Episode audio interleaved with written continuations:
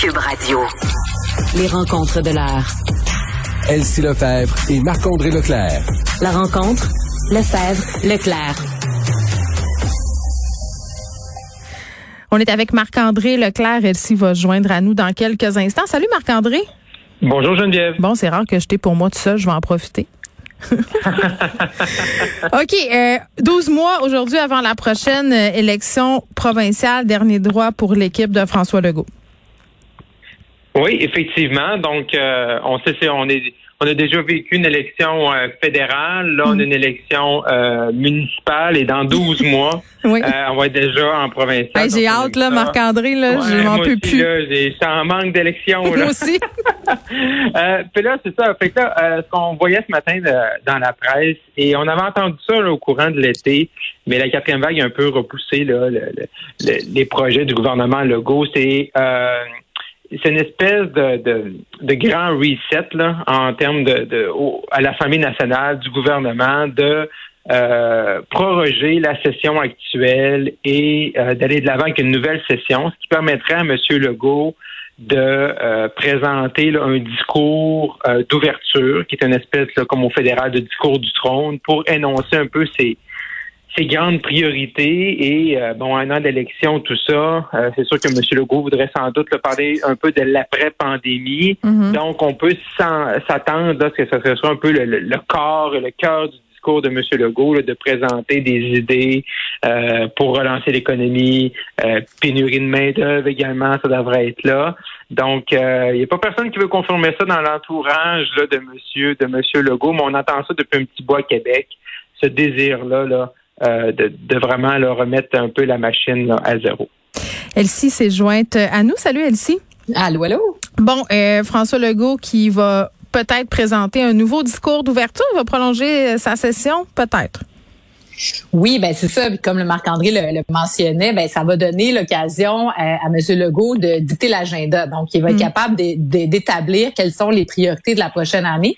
Puis, ça va donner un aperçu aussi des engagements qu'il va prendre pendant pour la prochaine élection euh, provinciale. Donc, euh, c'est sûr que euh, pour lui, ben ça, ça, ça le place euh, comme le grand Manitou, là, tu sais, celui, euh, tu sais, le, le grand chef de famille encore davantage. Puis comme euh, Marc-André le mentionnait, ben, tu sais, avec les sondages euh, qu'on vient de, de voir, ça confirme, euh, disons, l'élan, puis euh, qui se qui se démarre pas, là, tu sais, de, de la CAQ, euh, Mais puis de l'appui plus la populaire que jamais, là. Ces, ces Oui. sondages-là, quand même, euh, bon, la CAQ Oui. qui, a- qui a toujours gardé sa popularité, mais on dirait que là, c'est encore plus euh, marqué. Ah oui, c'est exceptionnel. Donc, tu un taux de satisfaction de 65% 72% chez les francophones. Donc, il y a trois Québécois sur quatre francophones. Donc, c'est là qu'on va gagner la majorité des circonscriptions au Québec. C'est sûr que le Parti libéral reste là, tu sais, avec les circonscriptions euh, disons, montréalaises, euh, tu sais, anglophones, euh, Mm. et, euh, où il y a beaucoup d'immigrants euh, encore populaires. Mais sinon, là, c'est le raz de marée à l'échelle du Québec.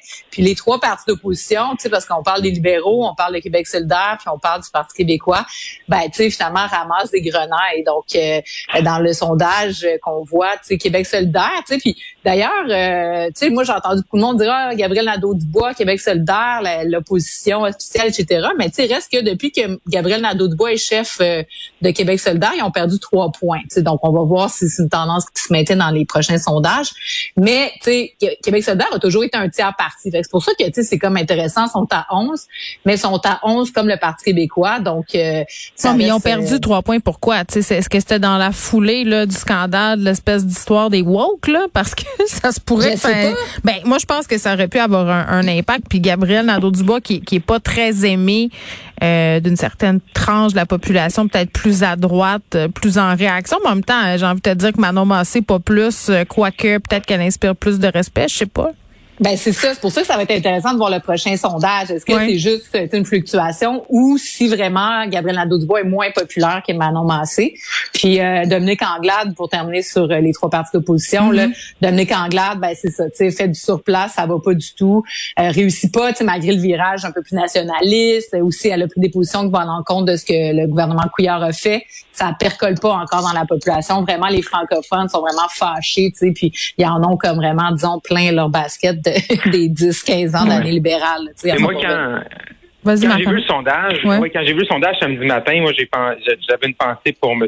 Saint-Pierre Plamondon, parce que quand tu prends là à la page 25 du sondage, puis tu demandes aux électeurs qui ferait le meilleur premier ministre, chez les électeurs péquistes, François Legault arrive à 38% et M. Saint-Pierre Plamondon à 25 Ben, ça surprend vraiment quelqu'un?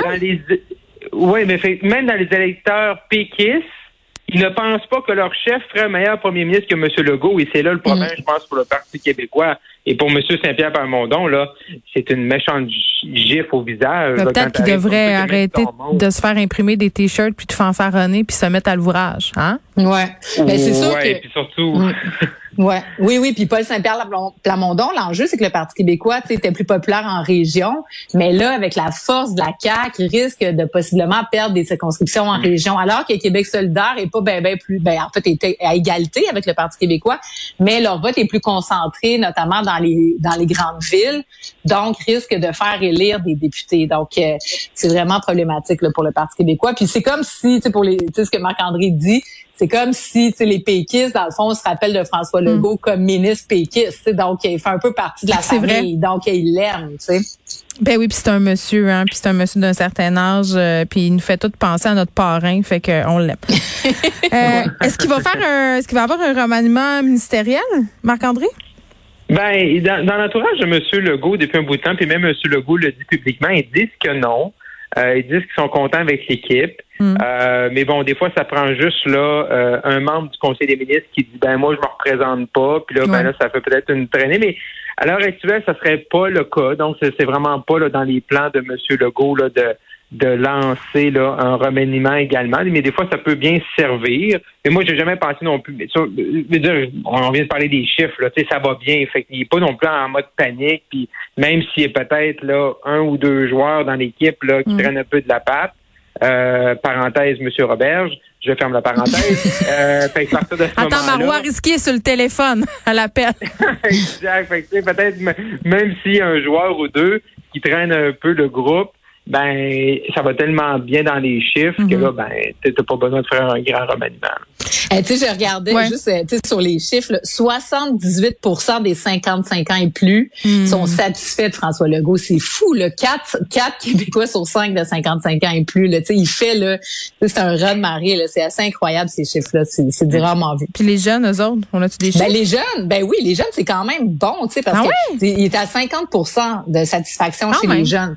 Maintenant, si on regarde sur les intentions de vote, ah ben là, il est plus, il est, il est plus, bas, là, il est à 28 Ben, je comprends.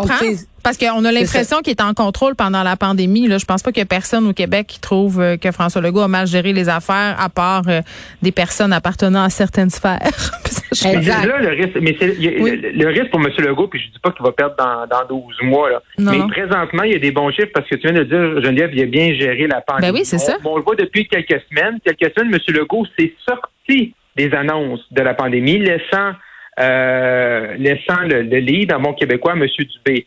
Là, M. Legault, on va le voir avec son discours euh, d'ouverture s'il proroge la Chambre, Mhm. l'Assemblée nationale, mais il va vouloir parler d'autres choses. Et on dirait c'est quand M. Legault sort, comme on a vu la semaine passée, sort de, de les enjeux pandémiques, que là, hein, peut-être que là, il est, il est peut-être moins performant. Fait que ça, va- peut-être on va le revoir aussi dans les annonces pandémiques parce que ça le sert bien jusqu'à maintenant. Ouais, son jupon dépasse un peu trop sur certains enjeux. Euh, mais continuons de parler de François Legault. Il est revenu sur les derniers jours. Là, il a publié un long message sur sa page Facebook. Euh, il, il est un peu graphomane, notre premier ministre aime ça, euh, les- la relation épistolaire avec ses ouailles. Oui, ben c'est ça. Donc, il est revenu sur la semaine dernière. Donc, la semaine dernière, tu sais, qui était une semaine, bon, la- les hommages à Joyce Echaquan, puis ensuite de ça, bon, la journée euh, de commémoration, là, tu sais, pour euh, les, les jeunes enfants, là, tu sais, qui, sont passés dans les euh, Celle où on, ouais, on devrait être plus productif là, cette journée-là. Ben c'est ça. Donc euh, vraiment, il a échappé sur toute la ligne. Puis tu sais, les, les dossiers autochtones, tu sais, sont pas loin des dossiers de racisme point là, tu sais, donc euh, qui touchent les personnes immigrantes. Puis sur ces enjeux-là, le premier ministre n'a pas été euh, particulièrement fort. Donc euh, je pense que c'était Mais il le vraiment reconnaît. Il dit qu'ils ont manqué de Ben, sensibilité là. C'est ça. Donc, euh, je pense qu'il va gagner des points avec ça. Euh, J'écoutais justement des représentants autochtones qui accueillaient vraiment favorablement ces excuses-là. Mhm. Et puis, se repentit aussi. C'est un peu ça. Personne n'est parfait. Puis, je pense que la population reconnaît que leurs élus ne sont pas 100% parfaits tout le temps. Donc, de le reconnaître, je pense que c'est un peu dans la bonne direction.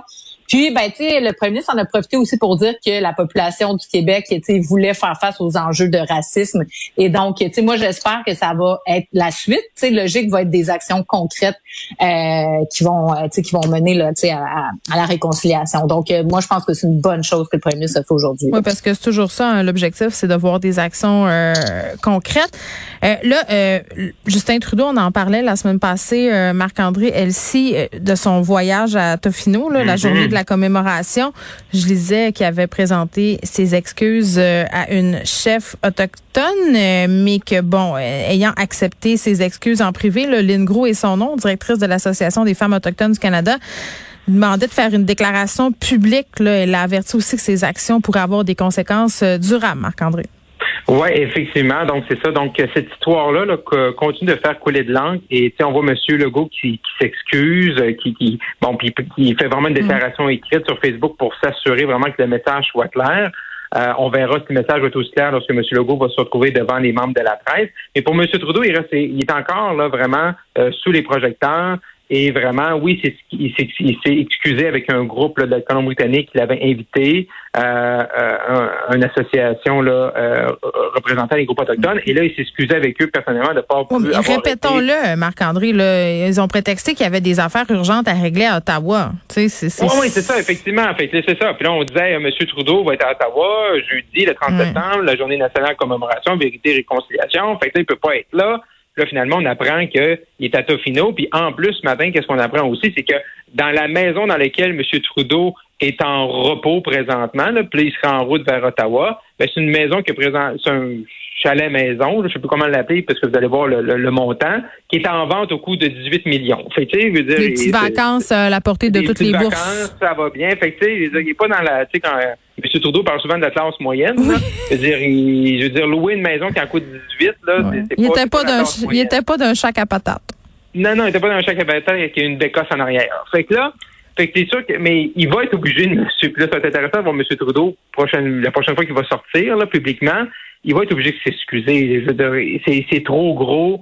Euh, pour juste appeler les il peut pas appeler les groupes un par un là fait qu'à un moment donné, ça va prendre quelque chose mm. euh, Madame Gros tu le disais elle en parlait plutôt saison d'essai avec Margot Dumont euh, pour elle c'était inacceptable ça passe pas même elle était très critique Madame Gros par rapport à l'organisation de la journée que Monsieur le Trudeau a annoncé la journée nationale, congé férié rapidement, les provinces on peut plus s'organiser. Elle a même dit que c'était comme un peu bric à brac mm-hmm. pour montrer là, que, que les ficelles n'étaient pas toutes attachées avant d'annoncer cette journée euh, nationale-là de, de commémoration, là, qui est un, également un, congé férié. Bon, petit mot sur les élections municipales. Elsie, on est en plein dedans. La moitié des maires et mairesses sont élus sans opposition. Oui, c'est ça. Donc, bon, les élections municipales, comme on le sait, ont lieu partout au Québec, à date fixe. Et, euh, ben, tu sais, il y a des municipalités, bon, évidemment, Montréal, Québec, Laval, Longueuil, tout ça, des grosses municipalités où les élus font ça, pour la plupart, à temps plein. Mais dans la bien vaste majorité des, des villes au Québec, c'est des postes à temps partiel. Donc, il y a la mm. moitié des élus qui sont déjà élus par acclamation. Donc, euh, ils se sont présentés. Euh, puis, il y a personne d'autre qui s'est présenté à leur siège de maire et ou de conseiller municipal donc, euh, bon, est-ce que c'est une bonne nouvelle? Je ne sais pas, parce que, bon, tu sais, est-ce que c'est parce que les gens, euh, ça les intéresse pas? C'est sûr que les, salaires associés, c'est vraiment, là, tu sais, c'est rien, là, pour la plupart. Mais euh, comment on détermine les salaires, Elsie? Je suis curieuse. Est-ce que c'est en fonction de la population, de la grosseur de la ville, des responsabilités du maire ou de la mairesse? Ben en fait, c'est chacun des conseils municipaux. Tu sais, souvent c'est comme une allocation qui va te permettre tu sais, de, de donner là, un, petit montant. Mais dans les petites municipalités ou dans les villages, tu fais ça à temps partiel. Donc tu représentes la population, mm. mais tu sais, il y a pas de charge, contrairement aux grandes municipalités où là, tu as, un exécutif ou bon là les gens travaillent à temps plein. à Montréal, par exemple, il y, a, quelques élus qui font ça à temps partiel, mais pour la plupart sont, sont en plein. Mm. Mais donc euh, et certaines municipalités ont décidé de rendre le tout euh, des, des, des, jobs euh, mm. à temps plein pour augmenter justement les salaires. Donc c'est pas juste une question de salaire, mais c'est sûr que le salaire, ben tu sais ça, ça, ça aide pas, là, on s'entend. Et il y a même des municipalités où il y a pas d'élus qui se sont présentés parce qu'il faut se rappeler c'était vendredi 4 heures pour euh, la fin des mises en candidature. Donc, il y a certaines municipalités au Québec où il n'y aura pas de maire et mairesse.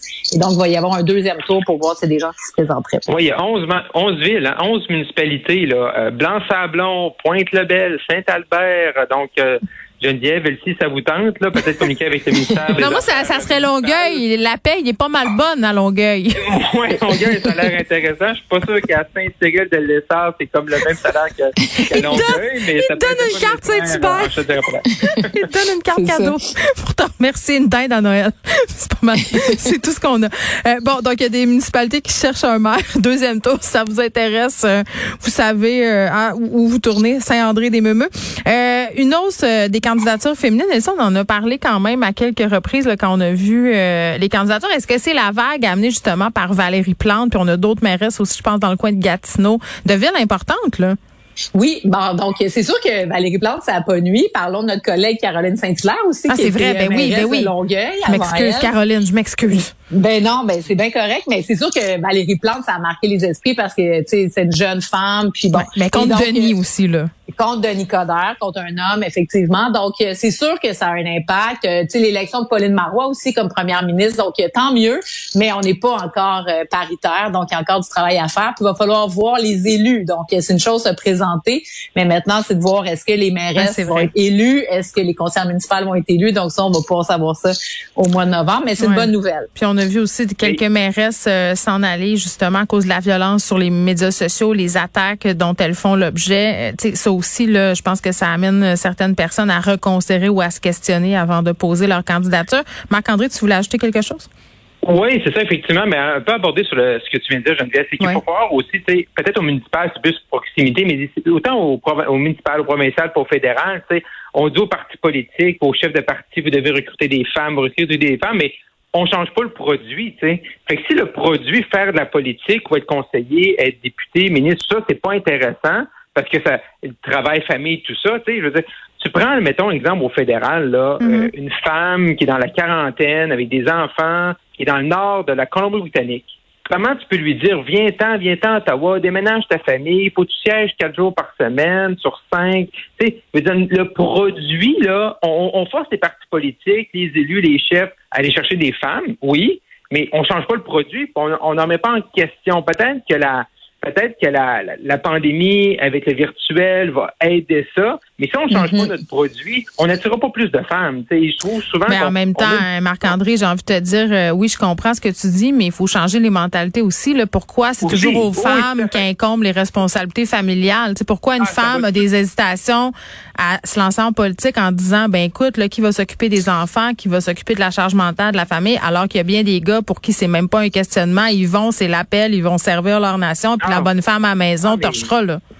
Mais Geneviève, quand je dis ça, là, j'englobe exactement ce que tu viens de dire aussi. Là.